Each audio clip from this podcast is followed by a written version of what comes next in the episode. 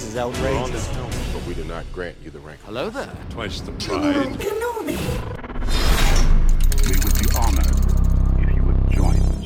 Hey guys, so in today's new comic video, we're going to be talking about Count Dooku. And if you didn't know, Marvel is releasing different comics issued on different characters, so we're to even get Snoke eventually later down the road, before episode 9 comes out. Now, today's comic I'm to split into two different episodes, and why I'm to do it is because there's one piece that I want to go into a little more in depth. So with that said, I'm to give you a brief backstory of what basically is going on in this comic. So Count Dooku has now turned to the dark side. This is pretty much the earliest we've seen him in the comics after being on the Jedi Council. So he's just left, Qui-Gon has passed away, and we're nearing into episode 2. He goes to the planet Selust to do some dealings for Palpatine, or rather Darth Sidious. Basically, he's going to be taking over the gun trade over there, and they're going to be using them for the Separatist droids. As he arrives, he is noticed by a Jedi Knight who used to be a former Padawan at the Jedi Temple when he was a master.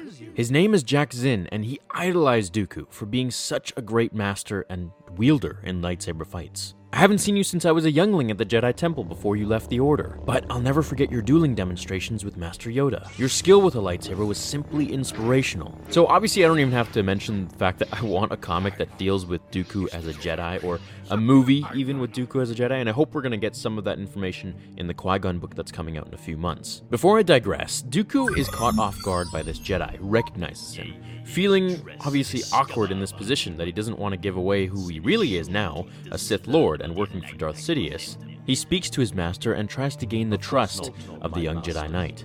Speaking to him in private, Count Dooku says, You said earlier that you knew my apprentice, Master Qui Gon Jinn. Of course, he was a great Jedi and a great friend. When I heard the news of his death, I couldn't help but wonder had I remained with the Order, would he have still died? You can't blame yourself. Perhaps even the company of his Padawan wasn't enough to save him, but maybe his master would have been able to. I can't help but notice that whatever your mission, you face it alone. And then he goes on to the story of the comic, which I can cover tomorrow if you like. Now, this is a point of view that we have never seen before from Count Dooku, and we haven't really dived into Count Dooku that much because there isn't all that much about him except for in the Darth Plagueis book and a couple other novels. So to get this now in canon is really cool that they're touching on these different backstories and point of views pretty much. So it raises a very interesting question. What if Count Dooku didn't leave the Jedi Order? What if he was sent to Naboo to fight Maul along with Qui-Gon? Because that would have happened. The fact that they sent Qui Gon and Obi Wan to fight the first Sith Lord in a thousand years was beyond my understanding, but hey, it is what it is. Now, if Dooku were to fight Maul,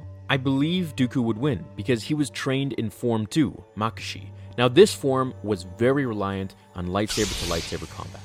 It didn't worry about anything else, it was just basically fencing, and he mastered this. We can see this with his unique curve hilted lightsaber and basically his one armed style fighting. And fun fact this was actually because Christopher Lee was very, very proficient in fencing. So the stunt coordinator used that to his aid and basically gave him, you know, a one handed blade. Now, in the event that Dooku would have gone to Naboo and killed Maul, then Qui Gon would have gone to train Anakin, and things would have been completely different to the way they are today. And that's actually a really good fan fiction that I want to make is what if Count Dooku never left the Jedi Order? So I think I'm going to get started on that one for this weekend, and I'm going to finish this comic for you guys if you so wish. So let me know in the comments below what do you think would have happened if Count Dooku never left the Jedi Order, or if he would have just fought Darth Maul. We've seen it in the comics and in the Clone Wars, Count Dooku was a lot stronger than Maul, at least during that time. I hope you enjoyed today's video, and I will see you all in the next episode of Star Wars Theory. Thanks for watching, everyone. Have an awesome day.